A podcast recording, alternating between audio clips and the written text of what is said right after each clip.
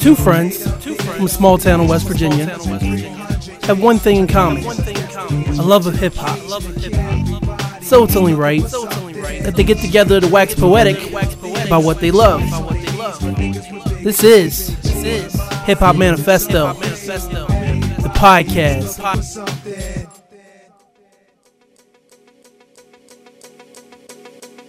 My man put me up for the share, one fourth of a square, headed for Delaware with one change of gear. Nothing on my mind but the dime sack we blaze with the glaze in my eye that we find when we crave. Live from Bedford Stuyvesant, the livest one, representing B K to the fullest. Cats to pull. We ain't even talk about Biggie. Okay, mic check one two one two. Mic check, mic check. You wanna fuck with the king? What are you gonna do? All right, my bad. It is April twenty first, and you're watching N B A Inside Stuff. B hyphen and Chivalry. We decided to just change the whole format. We're not even going to talk about hip-hop. We're anymore. Done with Basketball. hip-hop. We're straight talking about hip-hop. I want to talk about Ray Allen last night, dog. Ray Allen broke my fucking heart last... Nah, I'm playing. Welcome to Hip-Hop Manifesto, the podcast. I always say that funny. The podcast. Welcome to Hip-Hop Manifesto, the podcast. That's easier on the ears. I'm B hyphen, also known as Kevin Conley, and this is my esteemed cohort. Cohort Matthew Michael Spencer, also known as Chivalry. Hello, folks. Welcome to Hip Hop Manifesto. Today we'll be talking talking about the classic sounds of the Beastie Boys, Run D M C, and also D M X. Very soothing stuff. All your favorite hits from the nineteen nineties to the early thousands. Songs like. What these bitches want from a nigga. So in the real world. Back to reality. Um, yeah, happy like four twenty happy four twenty yesterday, yes. It's raining still in Morgantown, but it rains all the time in Morgantown. Um, I guess this is going to be episode four of Hip Hop Manifesto. Made it episode four. Cheer. Keep on trucking, you know. So right now our average. Oh, I don't want to talk about well, our we're average. We're not going to do the math. Our average bad. Is not good. Um, and we tried to do the math last show. And speaking of math, we'll be talking about math skills in this episode. Yes, we will. This episode is actually going to be our um a first in a series. I laugh because we're only on our fourth episode, and we're talking about series. So when we um, say serious, we can't even say it seriously. Oh, that was nice. Shut up. So what we decided to call this, classic albums? Yeah, something like that. Classic album, classic album battle, whatever. Today on the show, we're going to take two albums from nineteen ninety-six from two very well-known rappers, M Cs, whatever you want to call them. Bunch of noise if you're older. Um... Going to take a man named Sean Carter and a guy named Nazir Jones, and we're going to put their albums from nineteen ninety-six against each other. Those albums being uh, Reasonable Doubt from Jay-Z and It Was Written from Nas. In a series we would like to call It Was Doubt.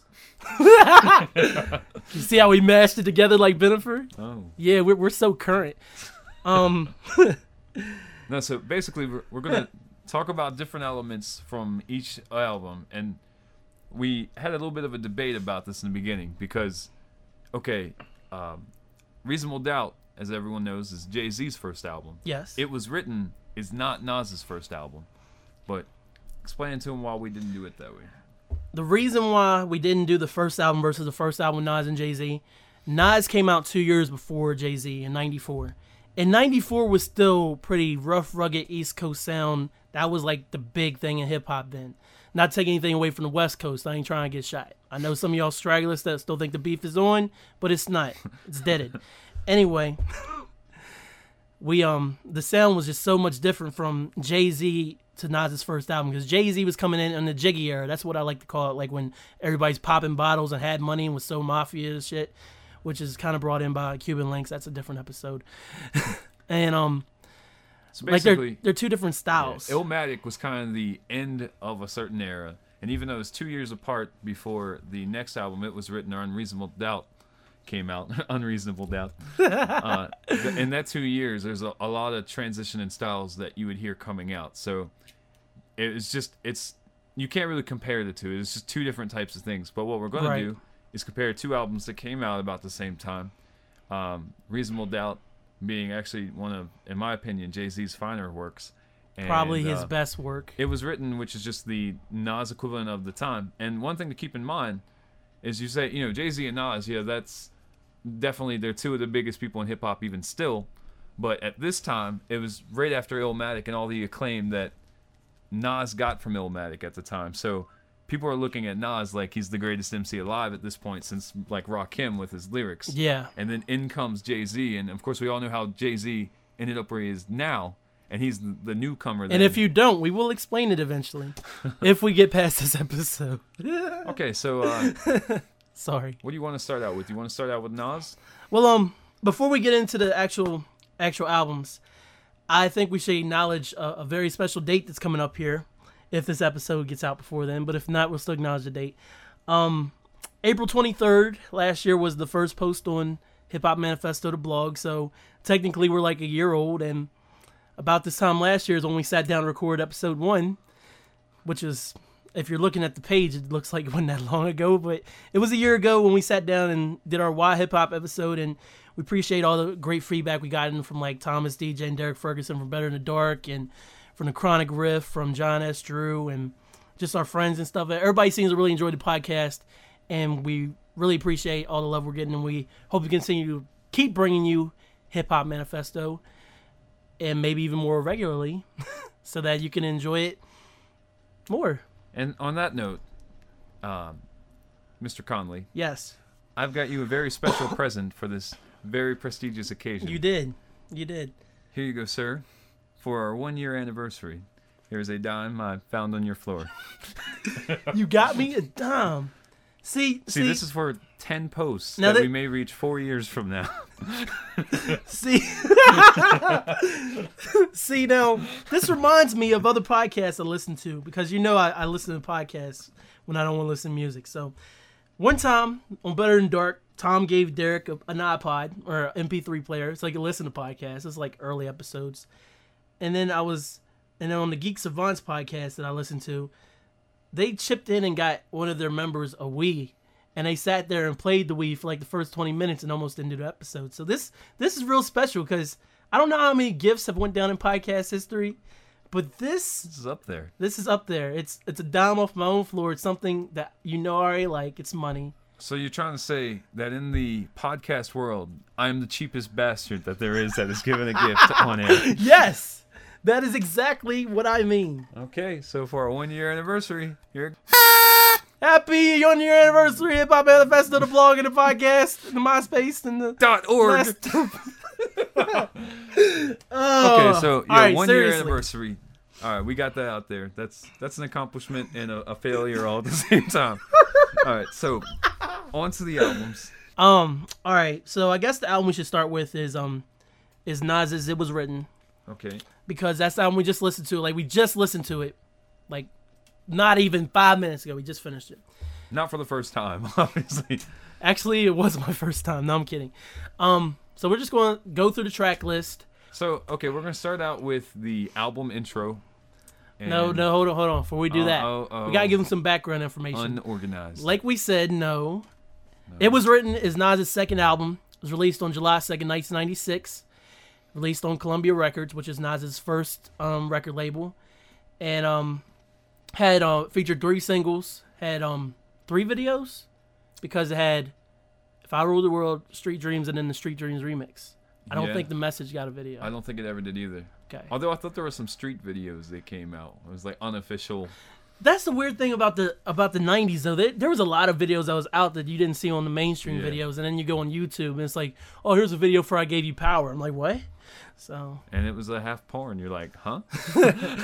No, I would be like, yes. No, I mean, you look at like old uh, Tupac videos that got unreleased. It really kind of I still can't find a fucking clean version of um. How do you want it? All I want is something where I can see everything in the video. I'm tired of this little tiny grainy stuff that I can see a little nipple there. I need to see the real thing. I'm gonna holler at my Pop. I know you out there. Like yo, Pop, send me the YouTube video, dog. But um, let's go start out the album intro, and that's what it's actually called. Um, Nas and A Z did the album intro together, and um, why don't you go ahead and tell them exactly what the album intro persisted of, or con- consisted of. Well, when you listen to it, it's just like listening to the Roots. And I don't mean the Roots as in the artist, but Roots you as in the You mean Alex movie. Haley Roots? Yes, Alex Haley Roots. Okay. LeVar Burton Roots. Um, O J Simpson Roots. Wow. He was in we're Roots. We're going to the Roots. He was in Roots. But it's, you know, uh, Nas just saying, it's, I don't know how to uh, describe it other than the fact that Nas is the slave who's breaking the chains and leaving saying, you know, fuck this, I don't need this. Yeah, it's more like, it's almost more of like a, a skit more than an intro. Because yeah, it doesn't tie in with the rest of them. So yeah. You know, usually an interlude, or the ones that are on the albums, kind of tie in the album together and make it cohesive. Yeah. This is just kind of thrown on there. It really felt out of place. So yeah, we just listened to it. I didn't I didn't really like it. Because I felt like he was... Like, if he had put this on Untitled, like the album he just put out, I could be like, okay, that makes yeah, sense. I mean, the fucking album's supposed to be called Nigger anyway. It just but, seemed but out yeah, of place here. It was here. Definitely just kind of weird. He shouldn't He shouldn't went there. Track number two was The Message, and it was produced by Trackmasters. Along with a lot of other songs on this yeah, album. Yeah, Trackmasters is all over this album, and the Trackmasters kind of get an unfair, um, I guess, stigma attached to them because... because they had a lot to do with this album, and they had a lot to do with a lot of music that came out in this era, ninety-six, ninety-seven, ninety-eight. They were on a lot of stuff. A lot of people say they, they had a part in ruining hip-hop, but they made some ill-ass beats. And it's just, it's not their fault the artists decided to do what they did over it. And if it is, then I would guess I'm going to have to give Tone and Poke a call. So The Message is, um, like, that's the same beat that Pac has, right? Or is it Street Dreams that Pac has? I don't know. Um, Which song are you talking about? Like, you know, on um, on All Eyes on Me, um, they have the same beat. Nas and Tupac had the same beat. Yeah. Oh, I couldn't remember if it was The Message or if it was, um, yeah, it was The Message, because Tupac had a song over this. Or wait. See, when I hear both of them, they're what so different with the way that they flow over it. I mean. You know that they're the same song, but it just... No, it's the Street same, Dreams. I'm pretty sure it's Street Dreams. The same beat, like, whenever you hear it, and it's just completely different. Like, you can't even, like, put it together in your brain. It's the same song from both of these artists, you know? Yeah. I, I definitely see your point. But The Message is, is the first track on the album. Fake thug, no love, you get the slug. C B four gusto, your luck low. I didn't know till I was drunk though. You freak niggas played out, get fucked and ate out. Prostitute turned bitch, I got the gauge out. ninety-six ways I made out. Montana way, the good F E L L A. Verbal A K spray, dip detaching. Jump out the range, empty out the ashtray. A glass of Zay, making mad Cassius Clay. Red dot plots, murder schemes, thirty-two shotguns. Regulate with my thumbs. And I, I love the beat. I'm a big fan of the beat. Uh, I, Um, personally, and like if you're listening to this album directly from Illmatic or as a fan of Illmatic, you're not too disappointed here because Nas is actually bringing it lyrically. Yeah, I mean he's not slouching. He's start. I mean you can of course hear the the mafia references and the Nas Escobar. Yeah. I think it's the first time anybody so, so. said it. That's later. um, but it it's an interesting yeah. uh first song put on the album because it's such a combination of styles from what was on Illmatic to where it was just like the straight flow of Nas, like just yeah. just writing the way he writes, and then with kind of the style that ends up being on It Was Written, that it almost it sets the bar a little bit too high. Like if you listen to this song, you expect all the songs to be like this on the album. It could be really disappointing if you start the album and you think the rest of it's gonna be like this, because it's not. Yeah. Not that it's bad, it's you have to realize that The Message is a stepping stone towards the rest of it. Yeah, and a lot of, um, I guess, I guess Nas knew what he was doing by putting this first, because a lot of people would say it's down here from the hill from there. I'm not going to say that yet. We'll see what I say at the end of this, but I'm not going to say that. Track number three is called Street Dreams, also produced by the Trackmasters, and it actually samples a familiar song, Sweet Dreams Are Made of This by the Eurythmics. An eighties song, I'm sure. I'm sure some of you know that song. Um, and this song, not in the video. This when people started looking at Nas weird because yeah. Nas basically took the movie Casino and tried to make it into a video. Nas is rocking a pink suit, which definitely wasn't very cool in nineteen ninety-six. He has chip tooth still. Still has a chip tooth. Talking about how much money he's got and how gangster it is, and and how much how many keys he's flipping and. and he has a chipped tooth. I mean, come, come on, Nas. Come on. Smarten up, Nas.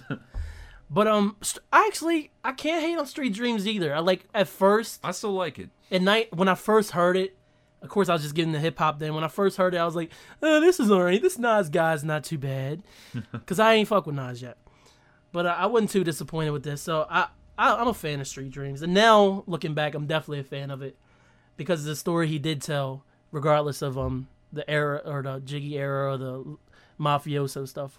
But it was the beginning of a lot of pop songs for Nas. And you can almost say it's his crossover song. Because if you listen to Illmatic, there's nothing from Illmatic that would make it a hot radio single for like this period of hip hop to fit in with the rest of us there. Not that it wasn't. I mean, to me, Illmatic is one of the greatest al- is the greatest album in most cases. But this it's is your a, greatest album. It's it's one of them. It's it's in it's my top. It's your five. Greatest album. One of my top five. It's your greatest. Okay. But it, it really, it really. I wouldn't put Illmatic up there as in my top five, probably. Hate. It's not hate. I'm playing. But really, Street Dreams, I mean, it was one of the first ones that I ever saw Nas in a video like that. Yeah. And it was definitely a different look for him. Yeah, definitely.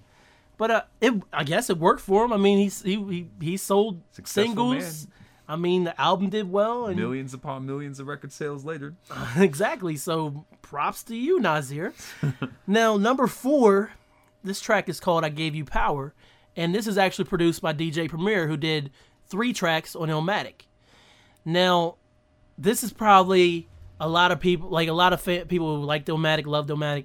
This is probably their favorite song on It Was Written. Yeah. Because basically, I Gave You Power is Nas telling a story throughout the song as a gun. So he's the gun, and he's telling all these people stories as he passes from hand to hand. And it's a really, really great story, and probably one of the big, probably one of the better. If if somebody asked, somebody me to make a list of hip hop story songs or just overall good hip hop song or what how hip hop should be, I would definitely put "I Gave You Power" in like in consideration to be on that list. It's definitely also one of the best metaphor songs in hip hop too.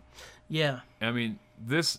He, as far as I know, he was one of the first people to rap about being a gun. But if you uh, look, there's a a couple other songs. The only other one that comes to mind right now is "G U N Love" by uh, Mobb Deep. If you want to compare that, I mean. Yeah. But anyway. And yeah. Then apparently on Jadakiss's new album, Last Kiss, he has a song where he's a gun. And then a lot of people will say Me and My Bitch was that way too. Yeah. Tupac's. That definitely was. And really, I mean, Nas was the first one to do it. Or not Me and My Bitch. I'm sorry. Yeah, Me and My Girlfriend. Man, Pac's going to punch me in my face when I see him next time you at the casino. You ain't getting your video from Pac now. Apparently not. I mean, I, I've got to give him his money back sooner. But um, Me and My Girlfriend was a song where Tupac's girlfriend was really a gun. Um... Go ahead. I'm sorry. I mean, interrupt. So yeah, it's one of the, the very first uh, the metaphor songs like that. Like, I mean, it really set the stage later on when you really see that Nas really did influence a lot of your more modern rappers that your you didn't favorite think rappers be. Rapper. Exactly. But really, uh, I Give You Power is a really good song and definitely one of the better ones on the album, regardless what your taste is from the era. It is, but then it's also another one of those misleading songs where you just got through Street Dreams and you're like. Okay, Nas, I'm not sure what you're doing here, but but let's see where you're going. Then you get, I Gave You Power, and you're like, you kind of feeling a little bit more. You're like, okay, Nas, I'm I'm I'm messing with it, I'm I'm dealing with it, you know. And then we get to track number five, called "Watch Them M-Bombs," or for black people, "Watch Them Niggas," or if you're Jim Jones, "Watch Them My Obamas." Explain that to them. I was on Twitter the other day. I was looking at Jim Twitter. Jones. Twitter.com slash hip-hop manifesto, Twitter.com slash B-hyphen, Twitter.com slash chivalry. Go ahead. Wow, it's starting to sound like Charles Hamilton. Charles Hamilton. No, nah, I was I was on Twitter the other day. I was looking at Jim Jones. And I don't even really feel Jim Jones like that, but he's a rapper and I want to stay. I enjoy Jimmy's music. You know, in hip-hop. So I stay up to date. I follow all the rappers. I, I want all the inside scoop for people that don't know how to use D M to move personal information to each other. Uh. But anyway, arr, arr. Instead of dropping the N-bombs, what? Jim Jones is calling everybody my Obama. I guess that's the hot thing now in the Dipset, but you know, Dipset's Dipset. I think that's personally stupid and also disrespectful to the president, but let me let me ask you, so I'm gonna go on a little tangent right now. Since Obama is president now, do you find it more annoying that he's black? Like, and as far as like what people will say about him or things that people do because we have a black president now, not so much their behavior, but mm. I mean, compared to like, say Obama was the same person, just white, right. and then compared to what Obama is, like, or Obama really, like, do you think that like oh, black people or just people are like going like just going way too far just because he's a black president and stuff? Oh yeah, I mean, when you start seeing someone like Obama on Coogee clothes, you're like, you know, you, you don't care about the president yeah. like that. Yeah, exactly. and and the thing that always bothered me about uh, about Obama, I mean, I voted for him, I support the man, the president. But um, thing always bothered me about how much, I guess, the hood or the blacks supported wow. him. This is a black man saying this. Do not kill me. I'm sorry. I'm sorry. I'm kidding. Um, the thing that bothered me about how much support he got, you would get your regular support, like me, like I support Obama, support his issues. And eventually, we every now and then we're like, yeah, he's also a black president. Why not vote for him? I mean, that's not my bottom line, even though some people may say different. But um, then you got those people that see he's a black man running for president, and they're just so excited by that that they want to just run with it and go into ridiculousness with it. But how come Al Sharpton didn't get votes like that, man? Al, Al Sharpton didn't speak like Obama. Oh, it's because he speaks so well. It's because he speaks so well. Exactly. He's got the good hair. Oh, wow. Okay. All right, so back to hip-hop. Track number five, Watch Them Niggas. This is produced by Trackmasters again, and it features a young Foxy Brown, because this is like ninety-six, and she... This is like back when she could hear. Low blow. Um, she was... It's cool, I, she doesn't hear it now. I think... I think Jay... I think she said she was fifteen when she did Ain't No Nigga. I can't remember if Ain't No Nigga was yeah, before she's this. Also gonna be no, Ain't No Nigga Doubt. Came out before this. Yeah, she's going to be on Reasonable Doubt, and yeah. we'll get to that part so of it later. She was on. fifteen when she did it, and then she was basically sixteen by the time she got her Def Jam deal. Foxy Brown was supposed to be in a hip-hop supergroup called The Firm with Nas, A Z, and Cormega originally, and it eventually became Nature, but that's a different story. And Sorry, Fo- Nature. Foxy guessed on this song. Now... Watch, the beat is okay. I'm not a huge fan of the beat, personally. And Nas really isn't that bad, but Foxy ruins the song for me, and I think totally. it, it goes back to a comment I just made to Matt when we were playing Mario Kart. Yeah, we were um, doing that while we were listening to It Was Written. Multitasking. Um, Foxy always seemed to work better with Jay, because I suspect Jay wrote her stuff for her, or at least gave her a little bit of edge. I don't think Nas went so far as to write stuff for her, and if he did, I think he dumbed it down so much that it made her come off worse than what she was actually capable of being. So Foxy didn't do this much for me on the song, and that kind of ruined the whole song for me. Although, what's Foxy Brown's real name? It's Inga, right? Inga Marchand. Well, if you look at the uh, the credits, apparently she didn't write her verse, or at least she didn't. She's not so, credited with writing yeah, her verse. So Nas probably did write it for her. But... I don't know, maybe just Foxy could spit her rhymes better when Jay was writing for her or something like that. But maybe maybe Jay's more involved. Maybe. Maybe. No. But either way, Foxy was just really out of place on this album. It, like I was telling uh, Hyven earlier, this is one of the songs I skip whenever I get to this album. Yeah. I have to agree with that. Track. So.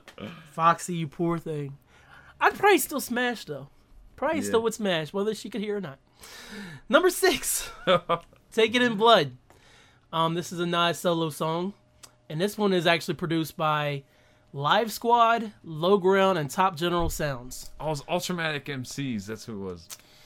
Oh, okay. Has a has a famous sample from Ease Back by Ultramagnetic M Cs. Of course, our dumbasses couldn't figure that out while we're driving on Mario Kart tracks. Yeah, we talk all uh, old school, and this is we hear like, what was that sample again? I made it like that. I bought it like that. I'm living like that.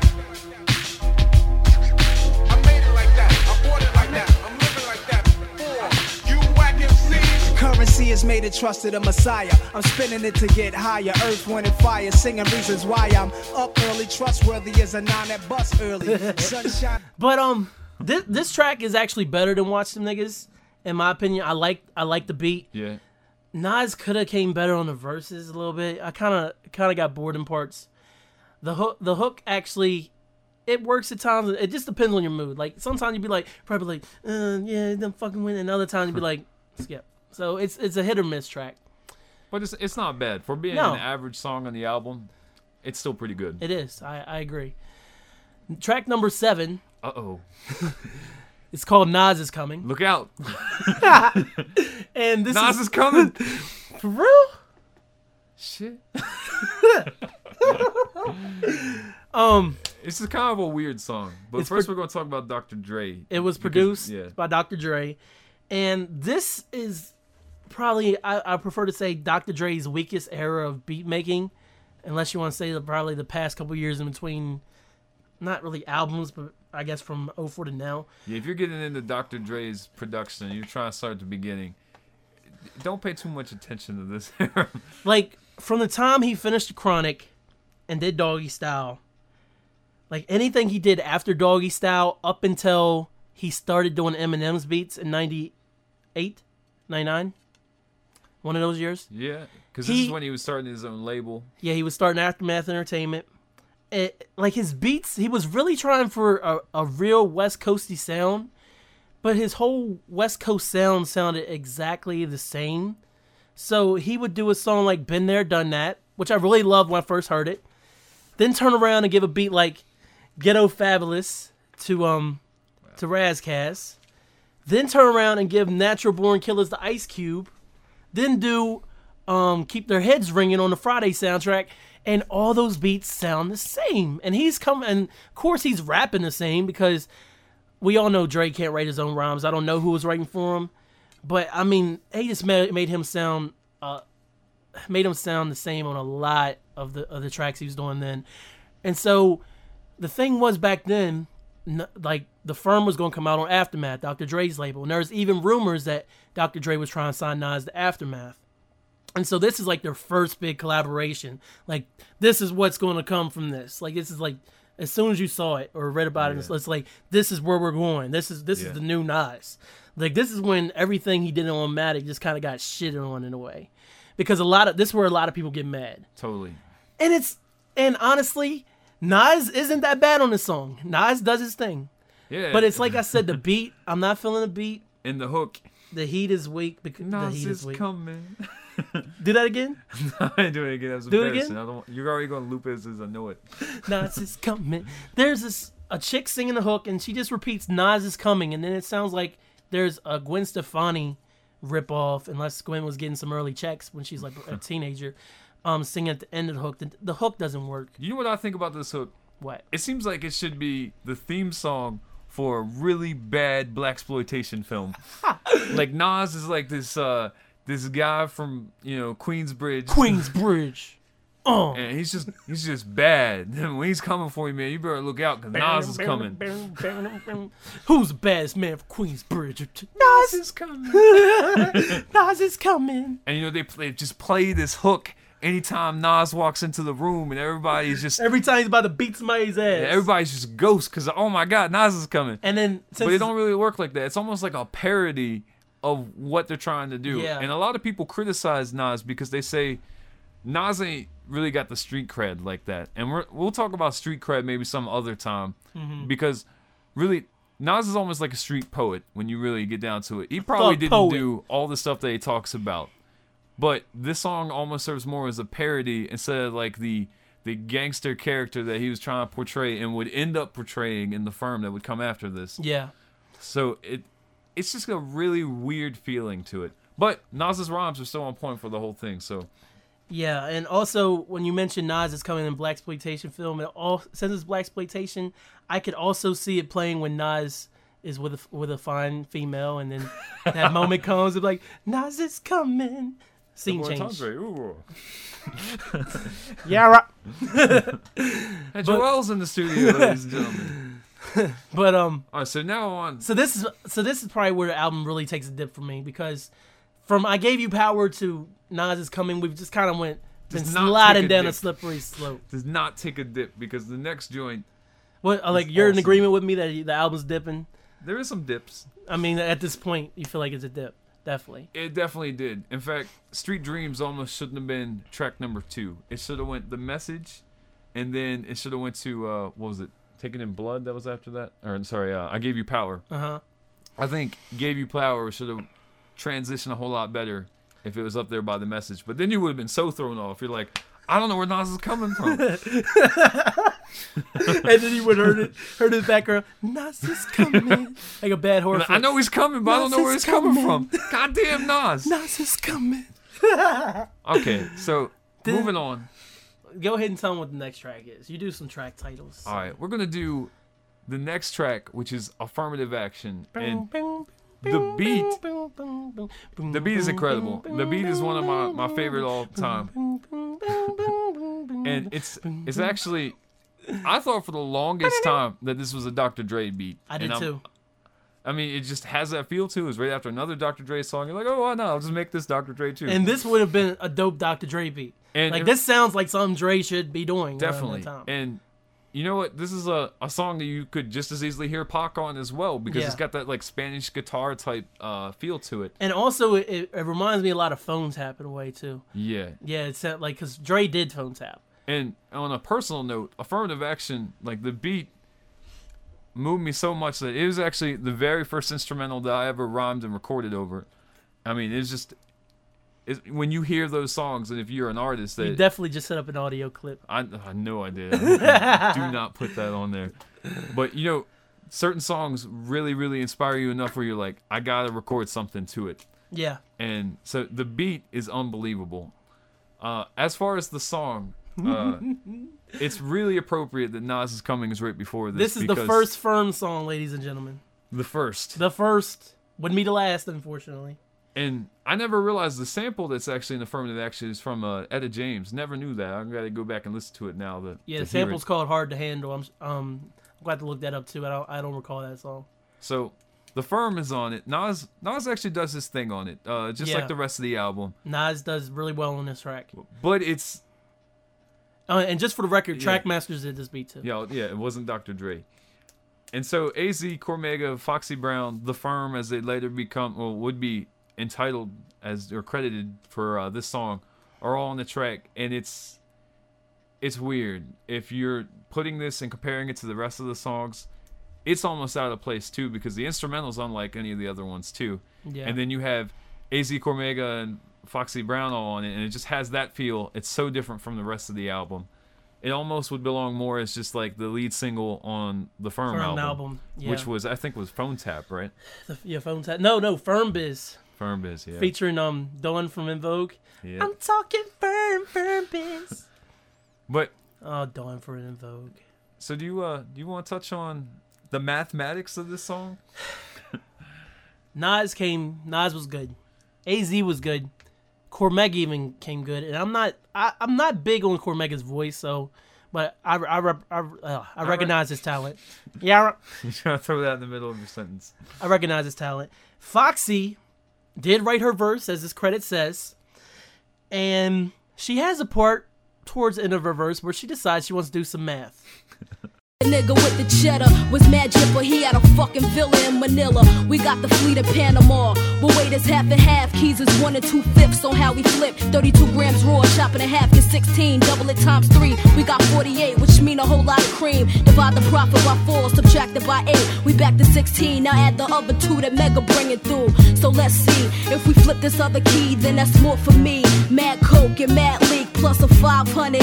Cut in half is two fifty. Now triple that times three. We got three quarters of another key. The Firm, baby. Volume one. Uh. Her math is so horrible. So horrible. And the worst part was she had three dudes that are on the same track with her. All claiming to have... be in a group with her. Be riding be with her. Pharmaceutical sciences. Then you also have two producers in the Trackmasters, and even this guy, Dave Atkinson. He heard the track. That's right. We're calling you out, Dave Atkinson. And then you had anybody that heard the album before the album actually came out. They let the poor girl leave her bad mathematics on the track. They didn't try to fix it. They didn't hit her up and be like, hey, your math's wrong. Fix your verse. They didn't They didn't do her no favors. No, they just let her nah. get thrown out there. And that's another reason why maybe she worked better with Jay. I don't think Jay would have let that shit happen. Well, when you're listening to it, you think, I don't know what she's saying. I don't know, but it's hot. I it, like it. It does sound hot. Her delivery good. is nasty. Her delivery you, is nasty. If you're hanging on every word, pay attention to the lyrics. You're like, wait, wait, wait, wait. Two plus two is six? Nah, Cam ain't doing my math again, is he? Boogity boogity. Computer's peeping. sixteen homo minus sixteen no homo, homo equals no Thanks homo. Thanks for the algebra, Cameron. Well, realistically, it, it'll throw you off if you pay attention to it. Other so, people might not catch it. Honestly, if you get the Foxy's verse, try not to listen to what she's yeah. saying. Just kind of yeah. listen to her voice, but don't listen to well, her but voice. Yeah, just look at some pictures on the internet of Foxy Brown. You won't even pay attention to what she's or saying. Or just look at Sasha Grey while you listen to Foxy Brown, and you probably won't even remember that Foxy Brown is going on. And just remember that Sasha Grey is Chivalry's girlfriend. You mother... Ooh, I took it there. No, no. I showed you what Tom said when I posted the thing. Tom's like, while you two were arguing, he swooped in and took her girl, yo. We're looking for you, Tom. Yo. Guess what? Guess what, Tom? I- Nas is coming. Nas is coming. Track number nine, though. This one is called The Setup, and it's produced by Havoc of Mobb Deep. Mobb Deep, um... Around is another time, they were Mobb Deep what? was probably real big. Hell on Earth. They were recording Hell on Earth. Um, probably one of the greatest hip hop groups of all time at one point. Not anymore. No. No? No. No? How are you gonna say no? no? You Cause really... you're that's because you're so you're gonna no, no, go no, no, and put no. all these other groups in front of them. No, I can't. Out of top ten, you wouldn't say Mobb Deep. Never. No. Never. No. And Hell I like Hell on Earth. And the Hell on Earth was a great even album. Murder Music. You say no. No. Why? It just felt it felt wrong. No, like you listen to it. And, you in know, my opinion, they're they're one of, probably one of the greatest. I'm gonna touch on street cred a little bit here for the discussion we'll have again later, but if we get to know, I couldn't episode. believe it. You know what I'm saying? Like the character that they were portraying to me, I'm not gonna think that some little five foot eleven dude that's got sickle cell anemia is gonna be that tough. See, okay, all right, all right. Now, now you're actually bringing in real life characteristics to the music, though. You have to, though. You do, but I mean... Do you think that Foxy at, Brown is going to be that good of a drug dealer? She can't count her own keys. No. No, nah. But I mean, you're letting you're letting your Prodigy's physical appearance all right, all right. All right. affect your opinion of Mobb Deep's music, right. early music. Okay. If and that, I, all right, that's if not I go fair. Back, all right, I'm going to go back in the time That's like machine. saying Jay-Z's talking about getting all these bitches. Everybody knows Jay's ugly. Yeah, but he's rich. He wasn't rich when he's talking about getting all these bitches. They don't know that. Bitches are stupid. Sorry, bitches. The views of Matthew Spencer does not represent Hip-Hop Manifesto or Kevin Conley. Right, I'm going to hop in my, my hip-hop time machine. I'm going back to the nineties. I liked Hell on Earth. It was a great album. Like, what was that line that uh, uh, Havoc said on, like, Prophets Warrant? Or not Havoc, but Prodigy said on... He's like, leave you like the letter T, you won't see me run unless it's police now. Take these words home and think it through, or the next, next rhyme I write might be about you. you. That shit is hot. And you look at like Shook ones and you're like, those are great and those are be classic beats. Like, why do you think it got mentioned like or used like it did in Eight Miles? Because that's that's classic shit that hip hop people can relate to. But if you put it in the top ten, it doesn't compare to the genius of some of the, the other arts that are in hip hop. Like, are you going to put it up there with, like, Reasonable Doubt? Hell no. No. Because you can't get through I these albums. With, or not even group. Hell not no. even group. Give me give me some other people that's better than... Wu-Tang Clan. And okay. I don't, I don't mess with Wu like yes, that. Yes, Wu was better than Mobb Deep, yes. Yes. Okay. Okay. And there will be more. See, you ain't got... Uh, you can't even name three. I mean, uh, you're probably going to be a Houdini Run, Run D M C. Yeah, I mean, you could go... Oh, man. You could go old school, but I ain't going old school. I just... Well, here's another thing. If if we're talking about Mobb Deep like a group, I don't really look at them as a group because I don't really think of Havoc as a rapper because I don't like Havoc's flow like that. It's just... It's half-ass. I mean, you look at the... You it better off... Compare it to, say, Talib Kweli and High Tech because High Tech would rap. Or look at Pete Rock and C L Smooth. Because Pete Rock would rap on the the album too. Like High Tech would rap, Pete Rock would rap. Like Pete look Rock at, was way better than High yeah, Tech. Yeah, but they're all. Well, what I'm saying is that they're producers that rap with it, Excuse and me. their names are together. They are a group that's together. But you're not gonna say Pete Rock is the illest rapper that ever lived. Nah, but you might say the group together, like when he was with C L Smooth, they put out classic music. Yes, but does that make them one of the greatest hip hop groups of all time? No. Because when you look at a group, okay, then Gangstar. Gangstar's a group, weren't yeah, they? Yeah, I know, but I don't really look at them a group. If okay. you ask me about okay. group, I think of somebody like then that's a Tribe fair. Called Quest. You're, all right, you're right. You're right then. Because when Chivalry I think group... wins. what? Oh, so ba- no, I ain't going to do that to you. I, I could drop that on you. I'm not going to do that, though, because you're my homie. You don't deserve that live. no, that's, okay, that's but I, I, I see your it. point, though. I see your point. They're more like that's what it they is work to together, but they're not a yeah. full-fledged group. Okay.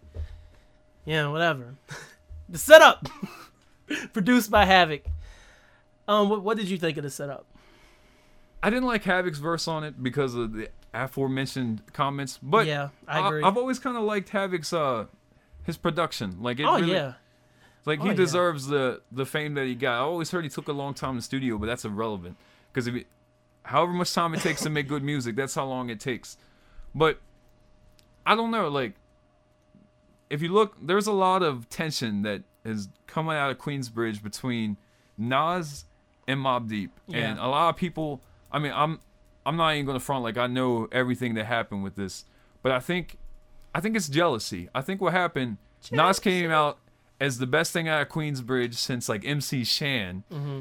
And then Mobb Deep was always, always in Nas' shadow. They were never able to get out of it no matter how much work that they did or how good that they got.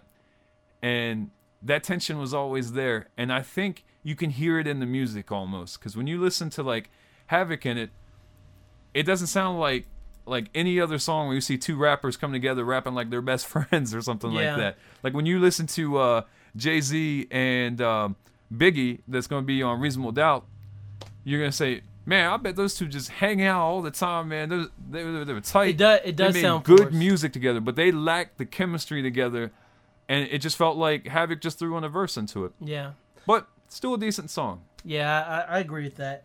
I, I thought Nas once again, Nas's lyrics were on point. And I agree with the Havoc flow. I'm not a big Havoc fan either, but I, like I said, if they were a real group, I would think they would be in top tens. But, but the setup actually brings the album up a little bit.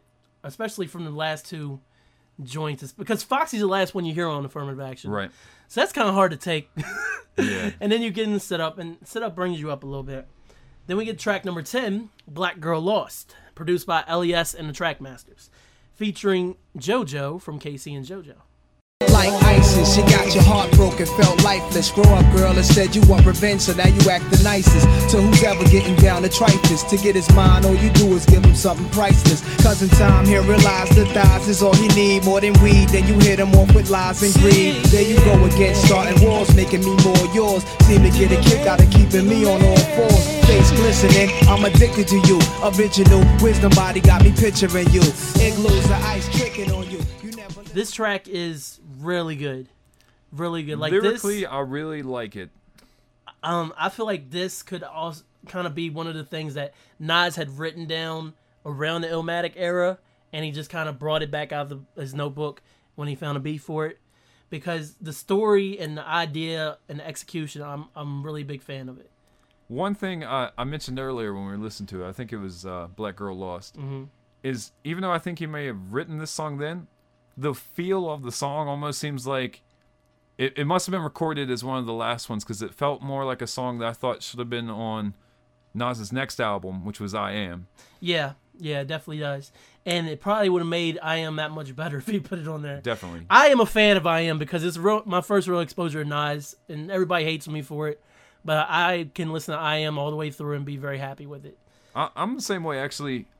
Uh, I mean, I listen to a lot of old school stuff, mm-hmm. but I, I totally missed out on Illmatic when it came out. I had to retroactively go back to Illmatic yeah, and so discover I. it. I didn't listen to Illmatic for the first time until two thousand four. It's all right. Thank God for we'll the digital We'll save era. That for our hip-hop confession session. Yo, don't be sn- you're leaking stuff. Shit. Damn. Fuck. As bad as the internet. Track number eleven. This track is called Suspect, produced by L E S. Um, is it bad I don't remember this track? You know, I was thinking the same thing. I got, like, I nothing mean, to contribute to this song. I know I, we we were kind of getting intense there towards the end of this album with the Mario Kart. But I really don't remember much. It just kind of sounded like some background noise. It's got to be a song that I skip every time if I can't even remember it even by song title. Yeah, I mean, This isn't even a title that comes up. Like, if you type in Nas on Google, you'll see certain songs pop up on Google. You don't see no Nas Suspect. So I'm going to... It had left it, nothing We memorable. Just listened to it. Like, so there's... like two seconds ago. And we've listened to this album like eighteen thousand times. Yeah. I, I, this album, I guess it's just average or mediocre at this point, because I don't remember nothing. So after we get set up in Black Girl Lost, you get another dip with Suspect. So track number twelve, Shootouts, produced by Trackmasters. What do you think of this? I liked, I liked this track, actually. I do. Like, I know it's probably um one of the least favorite songs on this album, but I I don't know. It just kind of it kind of works for me. It's one of your least favorite, or no? I, I've heard people say they don't like Shootouts, and I've heard people say they do. It's another mm. one of those hit and miss tracks. Yeah. But I I tend to like Shootouts. Yeah. I don't like if it came up on a random. If I was listening to Nas, I'd definitely listen to it. And you know, it always reminds me, this song anyway, of a lot of C Ds that were out this time that were like over, you know, twelve tracks long, like ones that had like seventeen tracks all yeah. crammed on the C D. When you get towards the end, there's some you're just like, ah, uh, we'll throw that on there. Yeah. And not that it doesn't belong, it's just it's the just quality there. Of a track number, you know, fourteen, fifteen, sixteen song is nothing in compared to the first part of it. But and Nas is one of those dudes that even his worst work, like say, You Owe Me. I will listen to You Owe Me though. Yeah. But even his worst work is still better than a lot of artists' best work. And yeah. that's one of the things that's made Nas who he is. Definitely. Track number thirteen is called Live Nigga Rap. Live um, My Obama. Sorry. Produced by Havoc again, and um, and this time both of Havoc and Prodigy are on this track. Prodigy have a verse? I know he had. I think he did have a little bit of a verse. Yeah, I thought so. But how? No, I don't think he did. He don't got no, no. writing credits. There's no Albert. Yeah, that's one thing I gotta say about Prodigy. The dude's name is Albert. I mean, you would think that you would try your best not to let people know your real name. Yeah. I'm surprised Jay didn't get him on that. Like, hey, Albert. He could have. He could have. You know, easily. Even anybody that dissed him recently, there's a good fad for a good two seconds about dissing a rapper by his first name, Curtis. Yeah, Budden could have got him. Could have. He didn't even have to. Live, Albert speaks for itself. Live Nigga Rap is, from what I can, from what I've seen and heard from people, that's more one of the more popular songs on on this album. I don't know like, why. I don't know either, because I like the beat, but this song doesn't do nothing for me. Not no. really. And it's the same thing with what I said earlier uh, with the other track that Havoc produced. Is it you just don't feel that chemistry together? Yeah.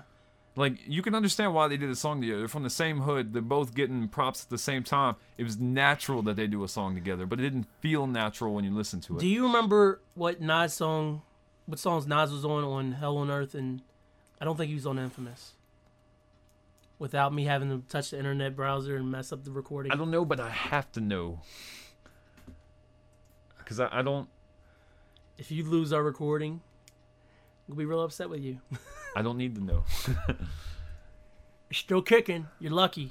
Um, but yeah, let's find out here. Uh, Damn, so we've been doing this for like forty-six minutes. I know. It goes by quick, don't it? Yeah, it does. We might need to break this into two parts. Just so we have five, I might have to break it into two episodes. I have to break it down into two parts. Get to work, fool. You fucking jerk. Okay, Nas wasn't on the Infamous. Wow, I totally thought that he... Or wait, what? Wait, wait, wait, wait. No, yeah, he was. Eye for an eye. Yeah. Your beef is mine. On. I don't remember that song. Do you? Yeah. I haven't listened right. to Infamous right. in a long time, though. And on Hell and Earth, I'm I'm definitely sure there's a Nas song here. Too bad there's only two songs on. Apparently there's up oh, there it goes. Uh he's on Give It Up Fast. Give it up fast, quick, like, not slow. See, you remembered off the top of your head. Now compare these two songs to those two songs. I still almost feel like the Nas version wins out, because I didn't really like Give It Up Fast, but I like the uh, the one on Infamous with Raekwon. Like mm-hmm. that wasn't bad. Like I kinda wish there was more Nas on that album towards the end. Yeah. Uh, maybe they, they made up for a short period of time. Now, I will say, though, in my opinion, the best Mobb Deep Nas collaboration was on Murder Music. It's Mine. Yeah. That probably was the Definitely. most authentic sounding song they ever did together. And that almost feels like it should be on a Nas C D, doesn't it? Yeah, it does. Totally. It definitely would have fit on Nostradamus or I Am, honestly. Um, track fourteen, If I Ruled the World, final imagine track, that. By the way, unless the you final get the track, Japanese version, unless you got the Japanese, European C D versions or the U S cassette tape version with the bonus track. This song featured Lauryn Hill. It was the first single from um from It Was Written, produced by Trackmasters and Rashad Smith. Um, first single, but was it the second video? Did Street Dreams get a video before this? No. No. This definitely came out first. Yeah. I I, I apologize. I said Street Dreams was the first single. Or the first video. And around this time, uh, Fugees was doing their thing. Fugees had just blown up because this this when Lauren really started getting work, like outside work. Because Killing Me Softly blown up, The Score had blown up, the Fugees were everywhere. And um, this track, um, it, it actually came out really good. Totally. And and the thing was, it was a good song to pick for the first single because it the lyrics work enough where you can still hear Illmatic Nas in it, because of the things he's saying at certain points. And then you still have that crossover appeal with the hook. But then, if you're a real Nas fan, you also hear the, some of the dumb shit he says in the song. Wow, I wish we could remember some of this stuff. When we listen to it, you, you just go nuts. And it's just like, I mean, of course it's hailed as a hip-hop classic by a lot of people now. Like, oh, that's one of the classic Nas songs, because it was just so big when it came out. And the beat is nasty, man. The Trackmasters did their thing and on the beat. It's not a bad song where it, people shouldn't say it's one of his great, his better songs. I mean, he still performs it, so obviously it still works. It's just like... For the beginning of the Jiggy era, though, it did its thing on the radio. Mom, if yeah. I ruled the world, imagine that. Imagine that. Imagine that. I free all my sons. I love them, love them, baby. Black diamonds and pearls. Could it be, if you could be mine, we both shine. If I ruled the world. Still living for today, in these last days until where to be. Paradise like relaxing, black, Latino, and Anglo-Saxon. I'm on the exchange, the range, cast, lost tribe of Shabazz, free at last, brand new whips to crash. Then we laugh in the iller path, the villa houses for the crew, how we do, trees for breakfast, dime sexes have been stretches. So many years of depression make me vision the better living, type of place to raise kids in, opening eyes to the lies, history's told foul, but I'm as wise as the old owl, plus the gold child, seeing things like I was controlling, click rolling, tricking six digits on kicks and still holding trips to Paris. I civilized every savage. Give me one shot, I turn trite life to lavish. Political prisoner, set free, stress free. No work release, purple M threes and jets. It, the thing is with this for me is it just seems like it just seems like anybody that wanted was waiting for Illmatic two. If they list, got this track and listened to it, really listened to it, this is when they knew they weren't getting Illmatic two. It's when they knew it was going to be different. Totally. I could not agree with that point more. Even with the even with the pink suits and the next video and stuff, even like you just had a sense. Even I don't know whether I don't think this is the last recorded song, but it was the, it belonged at the end because that was it. That was the end of Illmatic Nas forever. And the birth of Nas Escobar. Despite the fact, and this is interesting because I totally agree with that point, mm-hmm. but the very next song that you would hear from Nas of Nas's own accord would be on I Am, and the very first song was New York State of Mind two. So yeah. New York State of Mind two, um, New York State of Mind one actually was on Illmatic. New York State of Mind two would pick up at the same song, kind of retweak the beat, and would kind of be paying tribute to what he was, but it's almost like a rebirth of Nas from a wholly different, like, parallel universe. Yeah. It was so interesting that that was the next song after this one. I wonder if he... He probably did kind of think about that when he got down the track order, Tom, on I Am. Because uh, you know Nas. Yeah. He he overthinks everything, so he probably did have a little thought going into that. But like I said, this is this is definitely... And also, this is another... This is definitely a song that kind of ended an era, too. For, it did. Because if people said, name one of the songs where you knew the early nineties was over and you was getting into the mid-nineties. This is definitely one of the songs I'd say. The sound, you would not hear a single like this. You might hear a single like this now. And people might even go not so like far to say that that Meth and Mary song yeah, I bring, or the, was, uh, was kind of along these lines, but it was so grimy. Even the remix, even the Deddy remix was grimy with yeah. the Mary J sample in it. So if you had to I mean, the a, Biggie sample in a it. time frame just on sounds, regardless of when the songs came out, All I Need by uh, Method Man and Mary J Blige definitely sounds more the early nineties. Yeah. And if I Ruled the World, bridging the very line between the early nineties and the mid nineties. Yeah. And also, I just, on a side note, I want to say I miss the way that Mary J used to sing compared to how she sings now. I mean, she's old. She yeah. can still blow, obviously. But I can't say blow anymore, can I? When it no. comes to singing. Pause. I don't mean she can give like head. Like thirteen-year-old boys when it comes to hip-hop. Even though, um, even though uh, I wouldn't mind finding out about that, Mary J. Holla. Um, her old singing just son is so much more passionate and painful compared to what she is now. And it might be because she's in a better place than that then. I mean, she was doing drugs and doing all kinds of wild shit back then compared to where she is now, where she's this fucking icon of singing music and stuff. Grammy nominee, Grammy winning. Grammy winning, yeah, yeah. More importantly. And so, I mean, I guess it's just something I got to get over. But Mary just sounded so much different compared to now. And actually, I feel like we're talking about Mary. We should talk about Lauren a little bit because, like I said, it's when Lauren blew up because I think right after this, she yeah. did um, the Common song. No, she did the Common song. Um, oh, yeah, the one about abortion? Yeah. I don't like that song. I love both the hook artists. Is good. I like the hook. That was on his um third album, One Day It yeah. All Makes Sense. I can't remember what it's called. Now. She was doing everything at that point. Like, really, I mean, without question, once you hear, um, what was the one song? Um, the Lauryn Hill song, the big single. Uh, uh, Doo-Wop? No, Doo-Wop was like her first single by herself. Lost Ones? No, no, no, no, no, no, no. That was on the Fugees album. The Lauren song that was out, she's by herself. Killing Me Softly? Yeah, Killing Me Softly. Okay. Uh, brain fart.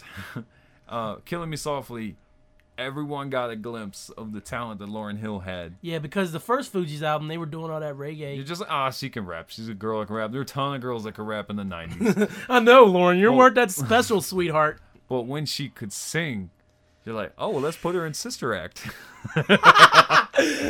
Whoopi's like, word. No, really. I mean, blew everybody away. Like, that's when you knew she was going to be a star no matter what she did. And yeah. if she got on her own with her own creative process, that she was going to do something special. Yeah. Definitely knew right So, then. That overall, what are your thoughts of this album? Before I listen to this album again, I would go so far to say that it wasn't as bad as a rep as it gets. Yeah, but we right, totally kind of ripped to the shreds. It's not really like that. Um...